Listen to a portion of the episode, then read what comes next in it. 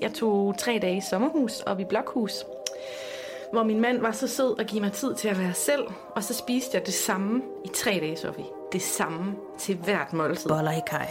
tre dage. Sushi. Østers. Nej. Ribeye. Ej, stop.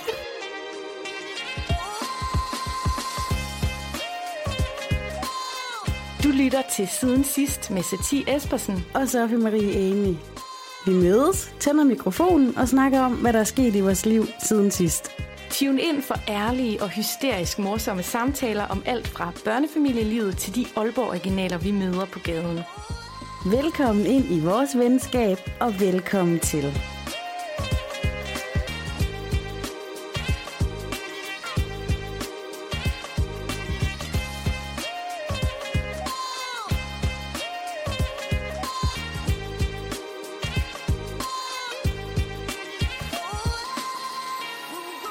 Sofie, Hej Sati. og tak for i går. Selv tak. I går der øh, holdt vi en decideret kulturel hyggefest i Karolinelundparken, hvor vi var selvfølgelig kun 10 samlede, men det var super hyggeligt med mad og buffet og solskin, og jeg vil bare sige det, fordi det siger rigtig meget om den tid, vi er i nu, i forhold til sidst vi optog. Samfundet er ved at åbne op. Selskaberne blomstrer. Vi havde, altså...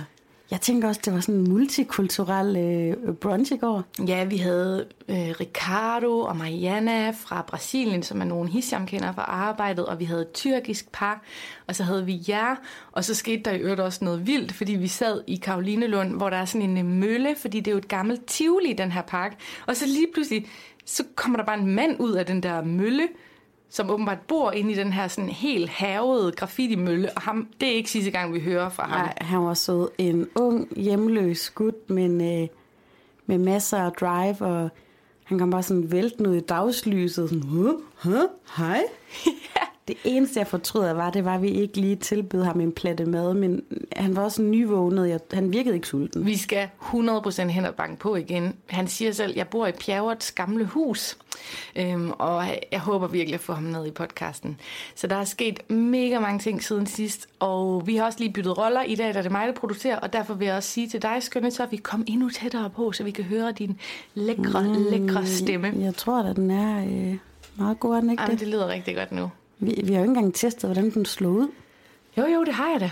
Perfekt. Da vi lige sad og hyggesnakkede lidt inden, udvekslede gossip, sagde alt det, som vi censurerer ud af podcasten. Nice, nice.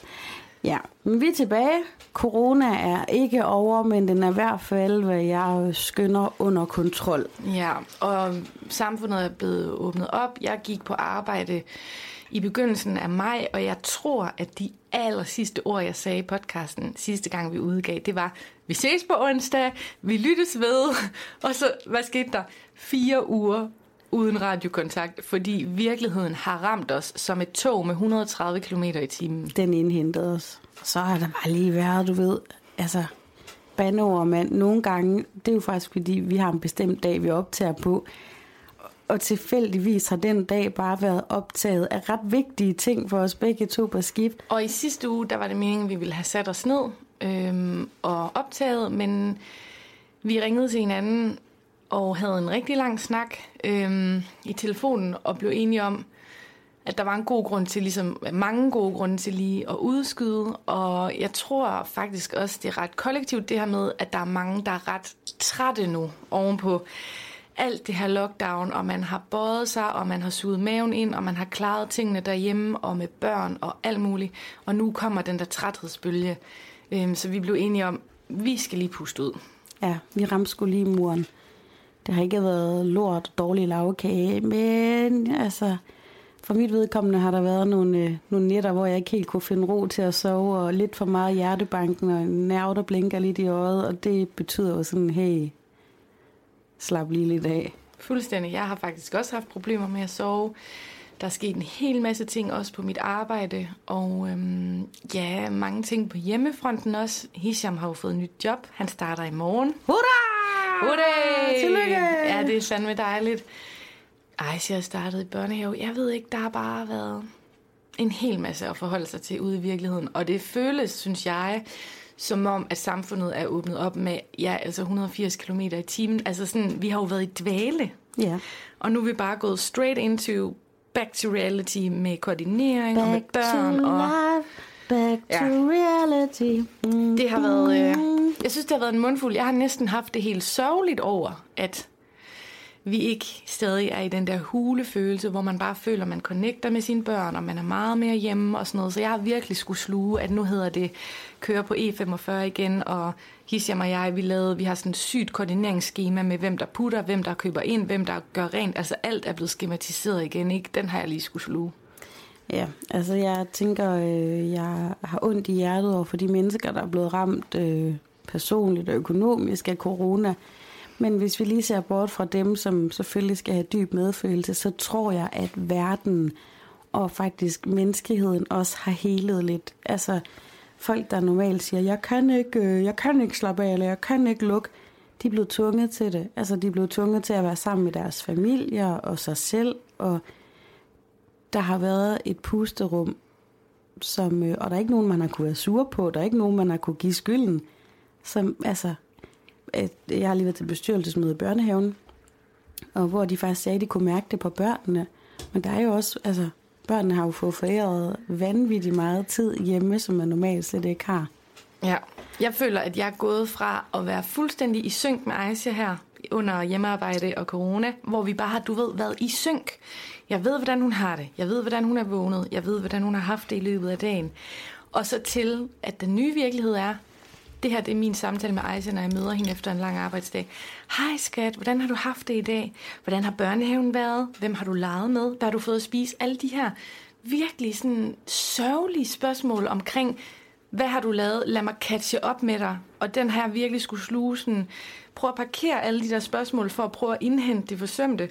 Og i stedet, i stedet for bare at prøve at være sådan 100% til stede med hende, når jeg så ser hende. Men jeg har virkelig kunne mærke forskel. Og Aisha havde nul meltdowns under lockdown. Sådan nogle, hvad hedder de der, tantrums. Og nu her, når vi er kommet ind i rytmen igen, så er der tantrums, der er nedsmeltninger, og det er så tydeligt. Ja, det er hårdt for dem. Mine børn har faktisk også haft ret mange fridage efter corona, men det er så jeg sådan kunne koordinere lidt med arbejdet, men jeg har faktisk følt, at de sådan skulle tilbage lidt stille, og det er ikke noget med, at mine børn er forsøgskaniner eller sådan noget, det skal bare parkeres, men det har bare handlet om, det har været helt nede i gear, og så bare 3.000 km i timen. Det kan godt være svært for sådan små hjerner. Mm. Så øhm, ja, nu nævnte du lige arbejde, og jeg har faktisk lovet mine følgere, selvom det lyder lidt mærkeligt, når man ikke har så mange, men over på Instagram, der er der flere, der har spurgt sådan, hvor optager I egentlig henne, og hvad er det egentlig for et hus og sådan noget. Så øh, jeg har lovet, at vi til sidst i den her podcast lige fortæller sådan, hvordan vi endte her, og det hele med dit job her, så vi, fordi du arbejder her jo. Mm. Øhm, så skal vi ikke tage det til sidst? jo, lad os gøre det. Og det så kommer vi i gang med Altså noget meget sådan berømt på de uh, sociale medier og sådan noget, det var at lave sådan en house-tour. Det kan være, at vi på et tidspunkt laver en house-tour her på radioen og i huset, vi holder til, for det er faktisk et lidt specielt sted. Men øh, vi sidder i Aalborg som altid. Men jeg tror nok, at øh, vi åbner op med en historie fra Aarhus. Er det ikke rigtigt? Jo, det tror jeg faktisk også, vi gør. Eller hvad? Du har bare skrevet en overskrift, for vi skriver altid overskrifter op for historierne. Der står bare Helle i Babysam, og så tænker jeg bare, at der er jo ikke Babysam herinde i Aalborg mere. Nej, det er kun noget i Storcenteret. Jamen, det har vi faktisk. Det er fordi lige det der punkt er skrevet lidt småt, og øh, jeg ser jo øh, faktisk ret dårligt. Jeg har jo ikke så meget syn. Men Helle i Aarhus, det kunne lyde som, at jeg holder Helle i Aarhus, fordi det gør jeg jo nogle gange. Det er der, hvor jeg tager ned og slapper af hjemme med familien. Men hvis det her det var en dokumentarserie, så er det faktisk nu spændingsmusikken, den lidt sørgelige musik, den starter, fordi det er det ikke en sjov historie, jeg skal til at sige. Okay. Kan du lige mærke mundvinen? Lad den lige falde lidt. Jamen, det, den er helt nede. Okay. Jeg kan love dig, den er nede. Jeg går i babysag med min veninde Sara. Vi har selv og drukket øh, gin og tonic i hendes have. Ikke fuld, bare lige sådan en enkelt, lidt stor en. Det var en af de første solskinsdage. Og det var dejligt. Sara hun skulle ud og købe en gave, og jeg skulle købe noget quickly. Og inde i babysag, mens vi går og tuller rundt og kigger på babytøj, hvilket er en ting, jeg rigtig godt kan lide, så møder jeg en gammel kollega, der hedder Helle. Og vi snakker, og jeg er mega glad for at se hende, for jeg har faktisk ikke set hende i, i mange år. Men jeg holdt rigtig meget hende, dengang jeg arbejdede med hende. Helle, hun er sådan et øh, kreativt, mega dygtig, sødt menneske, som man faktisk bare kunne sige alting til. Men hun har også haft det lidt svært. Øh, hendes eksmand øh, har skabt en masse bøvl og problemer for hende og sådan. Det er en anden historie. Men vi snakker, og jeg ser, hun står og kører små babysko, og sådan, eller børneskolen, Ej, du har fået barnebarn, siger jeg til hende. Jeg kan, kan godt regne ud, at det ikke er hende selv. Og så er hun sådan, ja, ja, jeg har fået en lille der, pige, der hedder noget. Og øhm, vi snakker lidt, og jeg snakker rigtig meget om mig selv, og hun spørger til mig, jeg fortæller om mit liv heroppe, og arbejdet på radioen, og bla bla bla. Og hun har så tre sønner, øh, to fra et tidligere forhold, som er voksne, næsten på alder med mig, og så en noget yngre, som er sådan gymnasiealder nu. Og så spørger jeg til dem, og spørger til den mindste og de store, og så ændrer hele Helles ansigtsudtryk sig bare. Og så siger hun så, jamen den ene af dem, han gik bort for to og et halvt år siden. Mm. Og jeg var bare, seriøst, det var ligesom sådan en, for det første anede ikke, hvad jeg skulle sige, fordi jeg havde nærmest bare, og det var også corona, som krammer ikke sådan rigtigt ud, og jeg havde slet ikke troet, at vi stod bare med sådan et hyggestemning, og det var lidt bare dejligt, og jeg plapbrød løs om op, op, op, op, op, og Aalborg. Og så siger hun det her, og kender du ikke den der med, når man hører noget, man ikke forventer? Mm. Altså, vi er jo sådan en nation, der spørger, hvordan går det, så forventer man faktisk bare, at folk siger godt. Mm. Men det gik ikke godt. Min søn var er omkommet i en solobilulykke for, for to og et halvt år siden, og, hun, og han nåede så at få et barn næsten lige inden, som Helle så er rigtig meget sammen med. Og det var det barn, hun ude købe sko til. Og jeg tænker så meget på hende siden. Altså, det er næsten dagligt, hun sådan lige popper op i mit hoved, hvor jeg tænker, åh. Hmm. Der er faktisk også en i mit feed på Instagram, som har født i, jeg tror det var 5. eller 6. måned. Og hun lagde faktisk bare et billede op af babyen, som jo så døde, altså åndet ud kort tid efter babyen blev født, ikke? Så hun lagde det faktisk ud, og det, du ved, man får et chok, fordi man ser en lille baby, som man egentlig godt kan se er død, fordi de bliver jo lidt blå. Ja. Men øh, det gav en god debat på kontoret, hvor jeg arbejder omkring sådan, at den nye generation, for det er en ret ung mor, jo egentlig også bare har et helt andet forhold til medier, og måske har et helt andet forhold til at talesætte ting, som er svære. Øh, så man, man er sådan delvis, uh, det havde jeg ikke haft lyst til at se. Men den anden del af en er jo også sådan, hvorfor skal det være tabuiseret? Selvfølgelig skal jeg se det. Det er noget, hun gennemgår.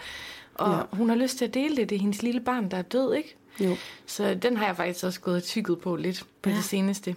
Det, det rammer en sådan lidt. Øhm, og jeg gik også hjem og læste om den ulykke, som hendes søn havde været en del af. Jeg havde bare sådan brug for at vide mere. Han, altså sønnen var ikke en, der var tæt på mig. Og det er Helle som sådan heller ikke, men det har hun været. Og, jeg, og hun er også en, der er i mit hjerte, fordi jeg kan rigtig godt lide hende.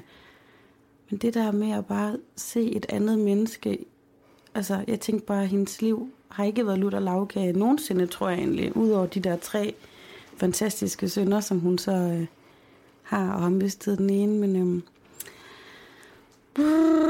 Ja, der skal en jingle på nu. Vi skal lige, vi skal lige trække vejret.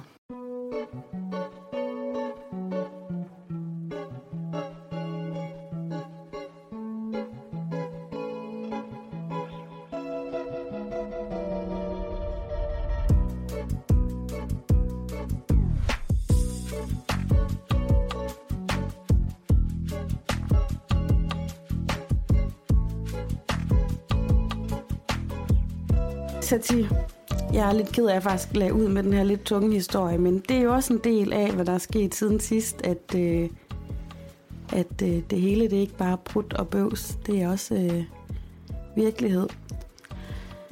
Og hvad der også er virkelighed, det er, at jeg er nok blevet spurgt 25 gange om Jonistime. Og det er alt fra sådan, Altså, de vaskede sin tissekone. Altså, det gør man jo. Har hun dampet den? Hvad er det for noget med tissekonen? Gør du det også? Altså, nej, det, det har jeg ikke gjort, men jeg har simpelthen brug endnu. for endnu. Jeg har brug for en opfølgning på den her Jonis-stime. Ved du hvad? Jeg sender min mobil over til dig, så kan du lige se et billede af gerningsscenen. Wow, Eller gerningsstedet. det ved jeg ikke, om jeg har lyst til. Værsgo. Ja, okay, nå okay. Du må lige strække dig. Og så Øh, beskriv for lytteren, hvad der er, du kigger på. Okay, jeg kan godt allerede rolig, rolig, rolig nu, kære lytter. Det er ikke et billede af Satis vagina, det troede jeg faktisk, det var. Jeg ser et stort håndklæde ligge på gulvet øh, med en gryde under, formodentlig en, der kommer kogende vand i. Og så ligner det en trætaburet, der er væltet, der ligger henover. Øhm, jeg tror, at øh, Satie sætter sig over skrevs på den her torturstol med kogende vand under. Det er fuldstændig rigtigt, ja. Så altså, det er fordi, jeg har ikke det rigtige equipment endnu. Men der er den her helsetrend, som i virkeligheden også er gammel sådan ancient science, som det er blevet brugt i mange hundrede og tusinder år, ikke? Men det er blevet en trend nu, og det hedder Yoni Steam, og jeg har tænkt, ej, det der trend, det gider jeg ikke gå med på. Men nu går jeg på Ayurveda-kursus, og der var det en del af curriculum, så jeg skulle prøve det. Jeg afbryder dig lige. Til de lyttere, der måske er, har en vis alder, der ikke kender de her ord, så vil jeg bare frit oversætte det til tissekone dampning. Ja, det er det nemlig. Fordi der er mange der, i den spirituelle verden, der kalder deres tissekone for en yoni. Mm-hmm. Jeg ved faktisk, jeg ved ikke helt, hvad det betyder, men man kalder ligesom tissekonen for yoni, og så kalder man tissemanden for lingam. Ja. så er der Det og lingam. noget, det er sådan noget, Lars han gik og sagde til mig lige i starten, da vi mødte hinanden, for han har læst lidt for mange tantriske bøger. Er det rigtigt? Så var han sådan, vil du smage min lingam, eller hvad? Mor, fis ud. Godt, men jeg sidder og skrives på den der, fordi øhm, jamen, jeg skal ikke bruge min mobil, så bare læg den ned. Men, men normalt, de rigtig seje spirituelle de har jo sådan en designet stol til det, og så køber de, for at det ikke skal være løgn, så køber de en risdamper. Mm. Du ved, sådan en, man laver ris i, og så putter de det der urtehejs ned i, og så koger de bare, fordi man skal jo bruge dampen. Ja. Men det jeg gør, det er, at jeg bare koger noget kamillete og de ting, jeg nu lige har i mit skab af urter. Chili. ikke lige chili, tabasco sauce. Nej, og så koger jeg det i 5 minutter, og så sætter jeg det så under, og så damper jeg bare mok i 10 minutter, mens der kommer damp op. Øhm, og det gør jeg også, fordi at øhm, jeg har ret mange menstruationsproblemer, og det har faktisk været ret vildt, hvad det der damp har gjort. De første par gange, der kunne jeg sådan mærke lidt kramper bagefter, for man gør det jo kun i 10 minutter, hvor jeg sådan kunne mærke, det var som om livmoren trak sig sammen, sådan, ja, renset ud. Og så har jeg gjort det fem gange siden, og det der er så vildt, det er, at øhm, på det her kursus, jeg er på, der er de sådan, øh, menstruationsblod, det kan være meget mørkt, det kan være m- rødt med klumper i, og det kan være lyserødt. Og jeg har altid været sådan, lyserødt, hvad fanden, det kan det da ikke være, det har jeg da aldrig set. Men efter at jeg har lavet de her dampninger, så, øh, så er mit blod sådan helt øh, Barbie-flot-agtig, og det har jeg aldrig nogensinde set før. Ja. Og jeg er ikke læge, og det er ikke noget... Altså, hvis du skal gøre det her, skal du selvfølgelig sætte dig ind i tingene, så det er ikke fordi, jeg siger, at alle bare Og skal gå prøv ud og gøre høre det. du skal ikke sidde og anvende vores podcast, fordi du tror, vi er selvbestaltede læger. Nej. Men gå hjem og damp, hvis du har lyst til det.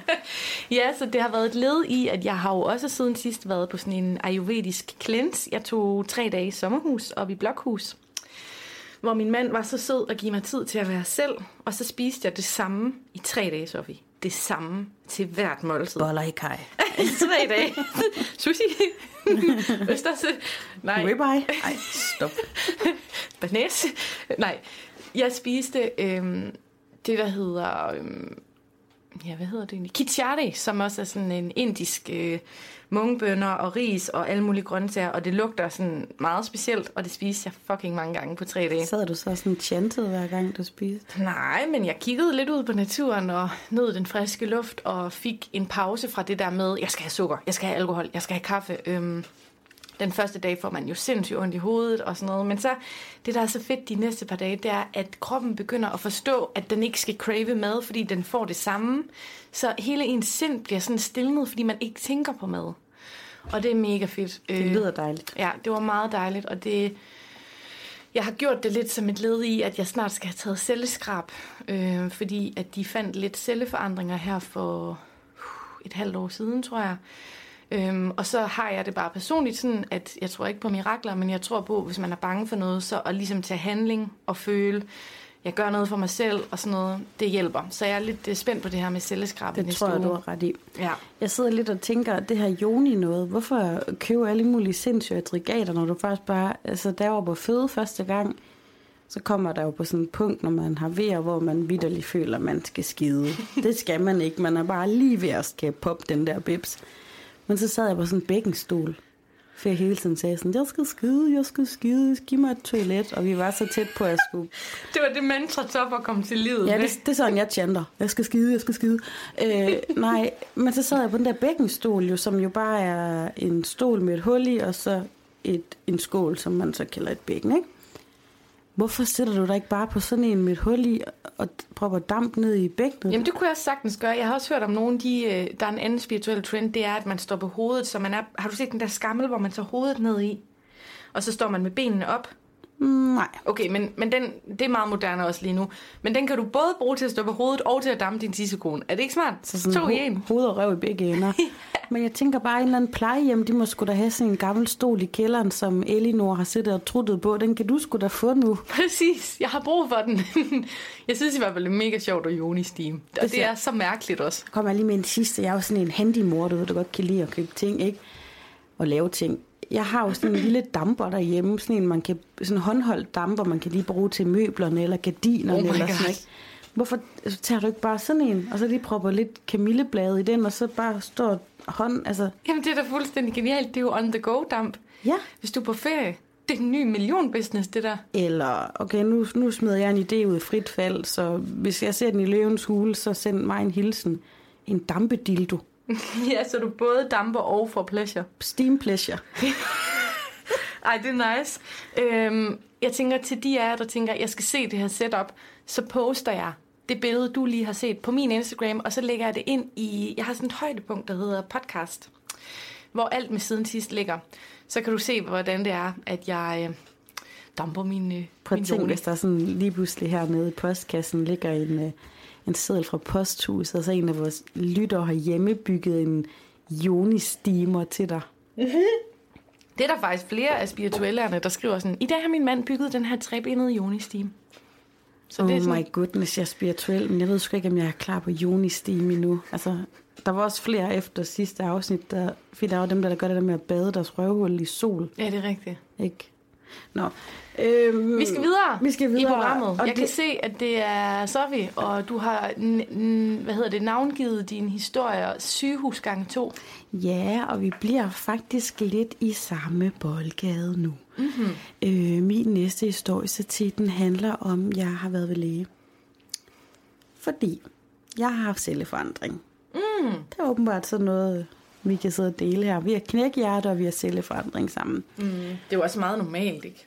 Jo, men faktisk efter min første fødsel, der er man jo så sådan et tjek otte uger efter, og så fik jeg taget et celleskrab, og så viste det sig, at det havde jeg.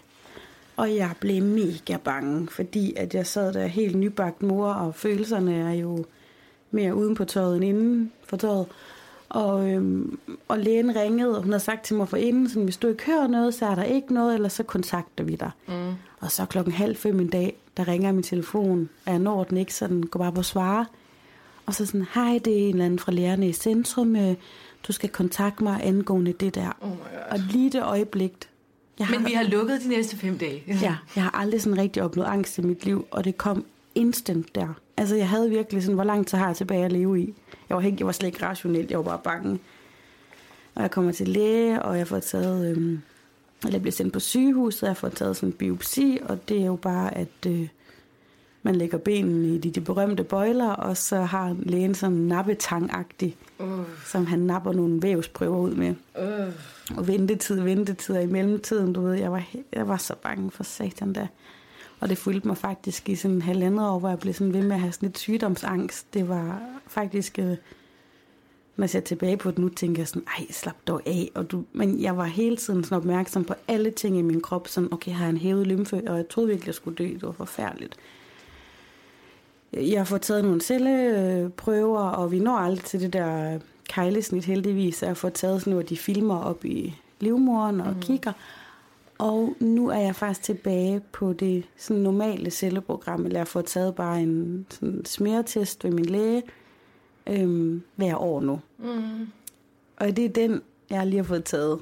Jeg er ikke så bange mere, for nu er der jo gået faktisk tre år, hvor jeg har haft der celleforandring, og det har ikke udviklet sig slemt endnu. Men det er ikke på sygehuset, der er det bare på den praktiserende læge. Og jeg er helt ærlig, lige efter fødsel, der var jeg sådan helt okay med at bare smække benene op, for der havde man bare været så meget nede i den der afdeling. Så det var sådan Men nu er vi ved at komme så langt fra det, at det er altså min private. Din Joni er blevet generet igen. Men Joni, den er helt generet, du ved. Når jeg bare helst har solbriller på og regnfrække, havde jeg sagt. Øhm, men man må op til lægen jo. Det tror jeg, de fleste kvinder, der lytter med her, har prøvet. Og man smækker benene i bøjlerne. Konsekvent, så kommer jeg til at lægge min store nummes lidt for langt tilbage. Så det sådan, du skal lige tage et par bump frem. Og det gør man jo, mens benene er oppe i bøjlerne. Sådan, um, um, ikke? Mens man presser sit skrev til dig på lægens næse. Og, og jeg vejer for meget, det gør jeg. Og jeg kan ikke lade være med at tænke om... Altså, du jeg, kan ikke komme tilbage, eller hvad? Nej, men jeg synes bare, det ser dumt ud, ved. Og jeg tænker også, som lægen tænker, at min... Nu er det meget eksplicit, men om min tissekone er tyk. og jeg ved godt, så siger alle, jamen læger, det er jo bare et job. De ser slet ikke sådan noget. Ah, men når de står i Netto og møder dig samme dag, så får de lige et glimt.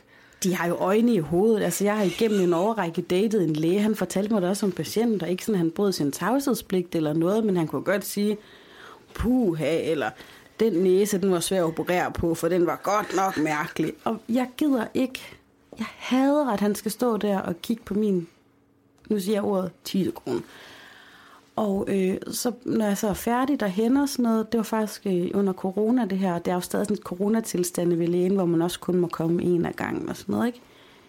Jeg tager mine strømpebukser på og onde hakkerne på og sætter mig i stolen. Og så begynder lægen at sige, Nå, hvad, så er dine børn så i børnehave de her dage, eller hvad? Og hvad med din mand? Jeg vil ikke smalltalke lige efter, at nogen har været meget tæt på mit underliv. Og røvhul, faktisk. Jeg vil ikke. Hvad kører du så? Så sidder jeg jo bare og bliver helt varm. Jeg har sådan en teknik, skråstreg taktik, men når jeg bliver nervøs, så napper jeg bare. Så knuger jeg hænderne, og så sidder jeg bare og borer min negle sådan ind i håndfladen, fordi... Og jeg svedt. Altså, jeg vil... Mens man sidder og glider rundt på stolen, fordi man stadig har det der sindssyge inseminationscreme. Ja. Og det var sådan en ung læge, du ved. Og så er det med sådan, du kan bare lige tørre dig. Så står man sådan, mens man har øjenkontakt, og lige tørrer det der glidecreme, som det jo faktisk er. Hvis der ikke er nok, så er der noget mere papir her. Ja, hvor, hvor meget har du brugt, homie, du ved? Jeg har lige sådan et personligt mål for den her podcast, der jeg skal helt klart minimere mit forbrug af ordet tissekone. Ja, du må komme op med nogle bedre... Så plejer jeg at sige sådan noget fideline, men jeg føler også bare, nu er jeg blevet snart 37, og jeg er simpelthen for stor til at kalde det for fideline. Nu kunne vi godt starte en lidt øh, sørgelig stemning igen, men der er faktisk noget, jeg kan fortælle vores lyttere. Nu har vi efterhånden nogle tusind, øh, flere tusind lytninger, ikke? og vi øh, har nogle øh, lyttere, der er med igen og igen og igen, så jeg føler, at vi er ved at udvikle et venskab. Så nu kan jeg godt blot noget om mig. Det er noget, jeg faktisk ikke normalt kan lide at snakke om. Det er noget, jeg ikke gider at snakke om. Det er ikke, fordi jeg er flov over det. Okay, måske lidt. Men øh, det er bare, jeg synes, det er kedeligt at tale om. Men mm. jeg har faktisk en sygdom. Jeg har børnegigt. Det hedder børnegigt, fordi jeg har haft det, siden jeg var 8 år gammel. Så 10 ved godt, jeg har det. Undskyld, jeg sidder og griner. Det er fordi, jeg troede, du lige skulle til at break, du havde børneorm. Nej. Det er fordi, det er en børnesygdom, og den har haft hele livet, og det kilder lidt i numsen, men det er helt fint. Det, det er kronisk børneom. Øh, nej, det har jeg. Jeg holder min, min Det mund. har jeg heldigvis ikke. Det gode er jo, altså prøv at det, det, altså, jeg har jo også sådan et, okay, det er ikke et motto, jeg har, det er vel noget bare, man siger, men der er ikke noget, der ikke er så skidt, det kan godt få noget. Og det kan godt være, at jeg har børnegik, der det er skidt, men jeg har i det mindste ikke børneorm. Faktisk.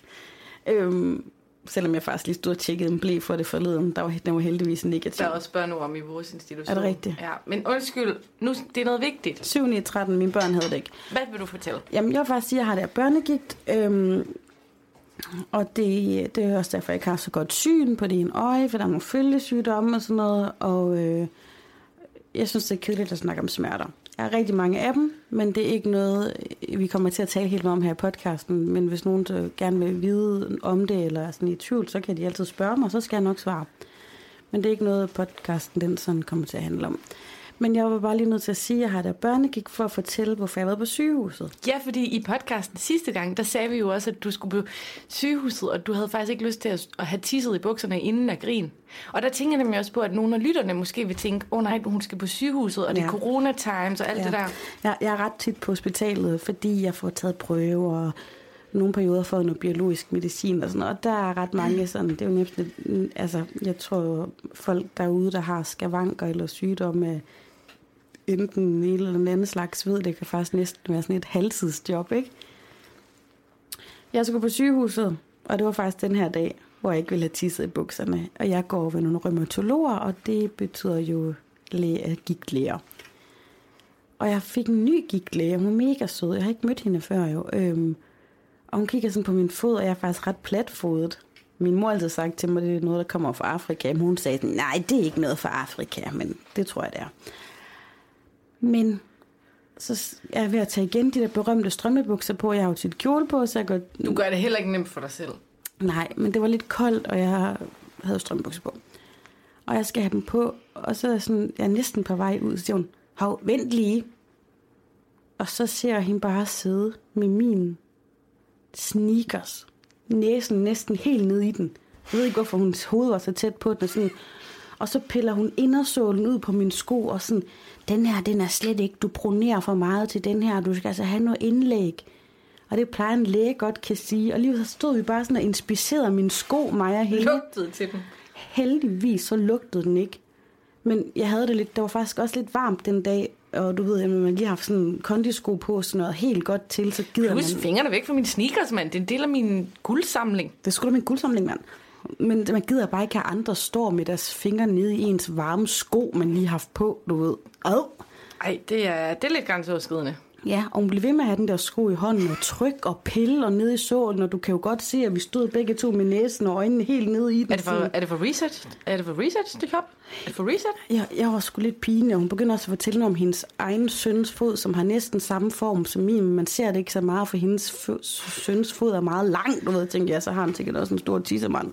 Men, men øhm, jeg synes bare, jeg, jeg var ved celleskrabet og var ved lægen, og jeg endte bare med at sådan være pinlig på begge to, du ved. Jeg kan godt se, det er læge gone wild, det der. Take a chill pill, doctor. Hun, hun var crazy. Jeg kan se på vores rundown, at der står baguette-manden nu. Og det er en episk siden sidste historie, jeg har. Men vi vil heller ikke øh, optage jeres tid. Øhm, så jeg tænker, at vi skal optage en quickie med baguette-manden. Og så kan vi jo også lige fortælle, vi har slet ikke fået præsenteret det her med quickie. Men det drejer sig egentlig bare om, at vi helt vildt gerne vil connecte med jer ugenligt. Men fordi vi hverken har nok historier eller tid til at tale ugenligt, så øh, har vi fundet på det her med at udkomme med et lille kort øh, afsnit. Og sidste gang var det venindebogen. Øh, Yes. Sådan 10 minutter af din tid.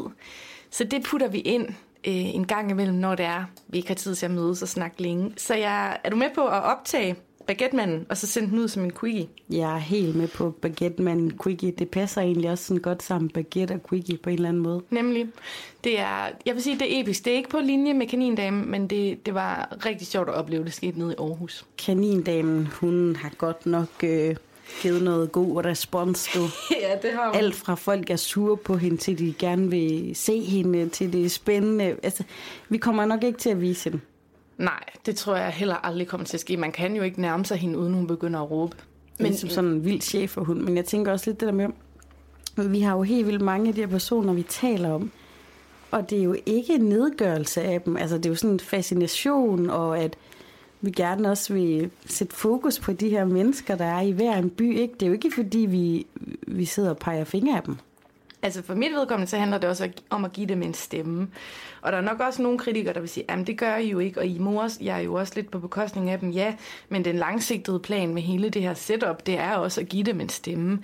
Vi, mange af dem er vi ved at lære at kende, og mit mål for podcasten er også, at vi kan på et tidspunkt med et sponsorat invitere til julefrokost med alle de her mennesker. Oh, altså, det vil jeg elske. Der er noget grobund for noget aktivisme omkring det her, så det er ikke kun for sjov. Nej, og folk, der skiller sig ud på, det, de, de kan være sjovt, og det er også... øh, Det sker lidt i øjnene og sådan noget, men de er en del af bybilledet, og de er der, og de er i hver en by, og vi, øh, Vi øh, har kærlighed til dem. Hvis nu du også lavede et højdepunkt på din Instagram med podcast, ikke? kan du så ikke lægge det Stikpille, der, stikpille, stikpille. kan du så ikke lægge det der billede ud af grækeren og onkel Flemming sammen, Jo, som du tog og sendte til mig? det kan jeg godt, men grækeren ved jo faktisk endnu ikke, at han er en del af den her podcast. Jeg ser ham jo selvfølgelig hver dag, fordi vi har børn i samme institution. øhm, så jeg tænker, vi snart skal fortælle ham, hvilken episk figur han er her i siden skal universet. Ved du hvad, der er også en af dem, vi har talt om, det var noget med Rema 1000. Ikke? En af mine venner, som ikke er en af mine bedste venner længere. Han har også liket noget, hvor jeg bare tænkte, fuck, han har hørt det. Så hvis du har hørt det, jeg vil mega gerne være venner igen. Og, og det, du er jo selv inden for det kunstneriske felt, så det her, det er autofiktion. Det er at bringe livet ind. Så jeg håber virkelig, at, øh, at du ikke er sur på mig. Det var bare lige det, jeg vil sige. Og jeg håber heller ikke, du er sur på Satie. Inden vi øh, slutter af og fortæller lidt om det her studie, vi sidder i, og Folkets Radio, der kan jeg se, at der står Sofie, og der er på vores rundown, at du er bange for mennesker. Udråbstegn. Jamen, det, det, er, det er en historie uden særlig meget kød på. Det er jo det, er det svarer lige til, når man får den spare ribs, der sådan er næsten tykket for kød. Den der tørre ind på Den det der, der. hud er tørret ind. Men man gnasker den alligevel. Man sidder desperat og prøver at fange det der hud af inderbenet.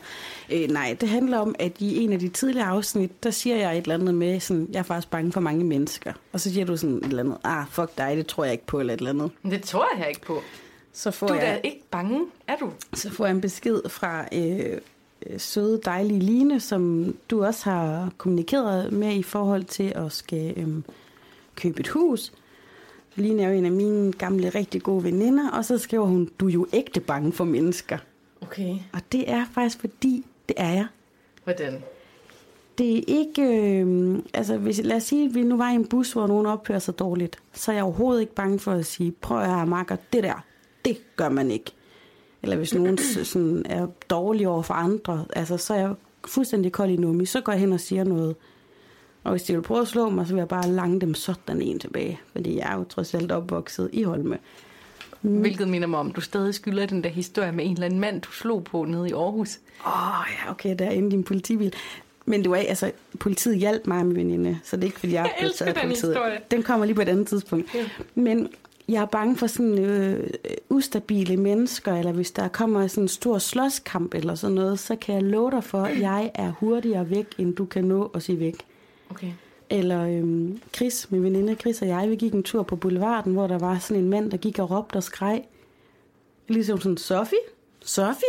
Hvor er du henne? Og så er jeg bare stukket af ind i en butik og står og gemmer mig. Så På den måde er jeg meget bange for mennesker. Og det har Line set en action flere gange, eller hvad? Det kan jeg love dig for, hun har. Hun har tit bare sådan kigget så over skuldrene og tænkt på Sofie, så er jeg bare stukket af, fordi jeg er bange. Ej, det er vildt, fordi jeg, grunden til, at jeg driller, det er jo fordi, at jeg ser jo dig som det mest sådan, jordnære, varme menneske, der kan tale med alle, og en af de ting, som du også har lært mig, øhm, hvor jeg sådan har set min egen blind spots, det er alle de slags mennesker, du er venner med. Øhm, så jeg, jeg har bare virkelig haft svært ved at acceptere, at du skulle være bange for mennesker. Jeg kan være virkelig bange. Altså bare for nylig sagde jeg til Lars, vi går lige en kæmpe buden om her, for det er ham, der er jeg bange for. Okay, vildt nok. Mm? Så Så, Jamen, øh, øh, så er det ude. det er ude, du. Så hvis vi går ude, en stor bue udenom dig, så er hun bange for dig. Ja. Jeg kan øh, tease lidt med, at jeg i næste episode vil fortælle lidt om noget rigtig, rigtig stort, jeg har gjort i fredags. Som jeg ikke er helt klar til at fortælle detaljerne omkring endnu, fordi der lige er nogle ting, der lige skal lande, men det er i hvert fald noget, der har stor indgriben i mit Ej, privatliv. laver du så ikke sådan på Instagram? New post, new post, new post. Nej, jeg laver, jeg laver sådan en... Det, det var jo en influencer-teaser, jeg lige har lavet, Nå, fordi ja, okay. jeg har gang i det her store samarbejde. Det er bare så fantastisk, men jeg kan ikke sige noget lige nu. Jeg kan ikke sige noget, men det bliver spændende. Men jeg øver mig, altså jeg elsker jo at have lyttere. Jeg, jeg bliver pisseglad, når jeg hører, at nogen har lyttet med. Og jeg elsker at lave podcast, og jeg elsker at arbejde på radioen, men jeg er altså ikke en, jeg er ikke en god øh, influencer-type.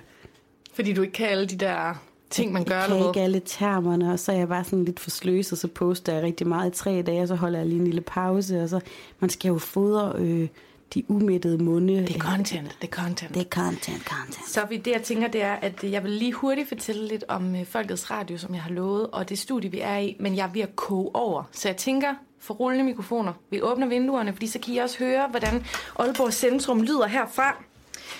Der er meget varmt herinde. Der er lidt stille i dag, ikke? Fordi det er jo anden pinsedag, så jeg tror faktisk ikke, at byen den syder så meget. Men grunden til, at der er så varmt herinde, det er jo også fordi, vi har en, en del maskiner herinde. Yes. Så øh, prøv lige at fortælle lytterne, hvordan vi endte her.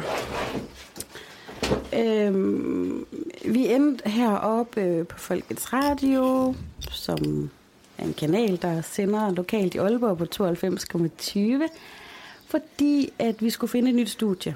Og så får vi anbefalet den her lokalradio, øh, fordi det første studie, vi opsøger, der, der har vi ikke mulighed for at optage. Ja, det var i Nørre Sundby, hvor jeg ringede til sådan en ungdomsskole, sådan mm. helt optimistisk, sådan, hej, vi har hørt, I har et radiostudie, og alle må bruge det, sådan sådan, øh, ja, er du over 25?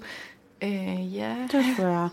Men vi fik anbefalet det her. Jeg kan sådan huske, at Tis sagde i starten, sådan, jamen, det kan være, at den her lokalradio mod de som må udgive os udsendelse. Og var sådan, fuck, hvor sjovt. øhm, vi kom op og ser studiet, og øhm, taler med Gitte, som i dag er min chef. Og, øh, og finder faktisk ud af, at de mangler en medarbejder her på radioen. Og så, Du har slet ikke fortalt om det episke møde, hvor vi troede, vi skulle til et eller andet møde med en hel masse medarbejdere, og så er det os, der møder op, fordi vi troede, vi sådan var på eventuelt på dagsordenen. Nå ja. Og så er det kun os og Gitte, der sidder med en kæmpe lang kanelsnegl, og så sidder vi bare og og hyggesnakker. kaffekopper, ja, og der, der fik vi skovlen under hende, vil ja. jeg sige. Der, der mærkede hun, hvem vi var, og vi mærkede, hvem hun var. Og hun stod sådan og spejtede ud efter, øhm, om alle de mennesker, der skulle komme til mødet. Og jeg tror egentlig også, jeg var sådan, jeg var helt panikken inde og tænkte sådan, shit, jeg har ikke noget make på. Det kan være, at jeg lige kan nå ind forbi Matas og prøve nogle af deres tester. Og så kommer vi ned, så det kunne give det, du og jeg. Og så viser det sig, at Gitte mangler en medarbejder, og du står og er på barsel og skal til at se dig om efter noget nyt. Ja. Og der er bare universel synchronicity. Både Satir og jeg kunne bare mærke, det er ligesom sådan i nissebanden, når de her to ønskesten bliver slået sammen, der kommer til at ske noget stort. nu, Ja. ikke? Nu er det snart et år siden, faktisk. Øhm, og hvorom alting er, så fik jeg jobbet, som var rigtig dejligt. Øh, og jeg sådan kunne connecte endnu mere med det her sådan, lydbilledmedie, som vi jo arbejder i. Og nu er jeg faktisk, hvad man kan sige, daglig leder her på den lille lokale radio. Og øh, Vi må bruge studiet. vi må bruge studiet, vi må bruge huset, som er sådan lidt et specielt hus, fordi i folkemunde bliver det kaldt Socialisternes Hus, for der er, for uden radioen, så har enhedslisten deres, øhm, jeg vil ikke sige hovedkontor, men deres Aalborg eller Nordjyllands afdeling holder til her i huset, og der er nogle forskellige politiske øh, organisationer, der er her, og øh, der er noget flygtningeværk, der låner øh, kælderen og køkkenet, der er køkkenet mad, aftener, og jeg har brugt det under lockdown, der gik jeg herhen og arbejdede, det var en kæmpe hjælp, og jeg har lige været nede på det kontor i det rum her, inden vi skulle optage, og der er bare Black Lives Matter overalt, har du set det? De har været i gang med at lave øh, banner, og jeg tror, der kommer en de- demonstration her i Aalborg, også i forhold til Black Lives Matter og alle raceurolighederne og sådan noget. Det håber jeg. Så der er gang i det her Der hus. var jo en stor demonstration i København i går. Ja, det er faktisk noget, vi skal snakke om i næste episode også. Det er det. Der skal vi lukke vinduerne, for det, der skal vi have god ørenled. Men vi er i det her hus i midten af af Aalborg, hvor at der bliver sendt radio ud hver dag. Øhm, eller det gør der fra mandag til lørdag. Og øh, det er mit arbejde nu.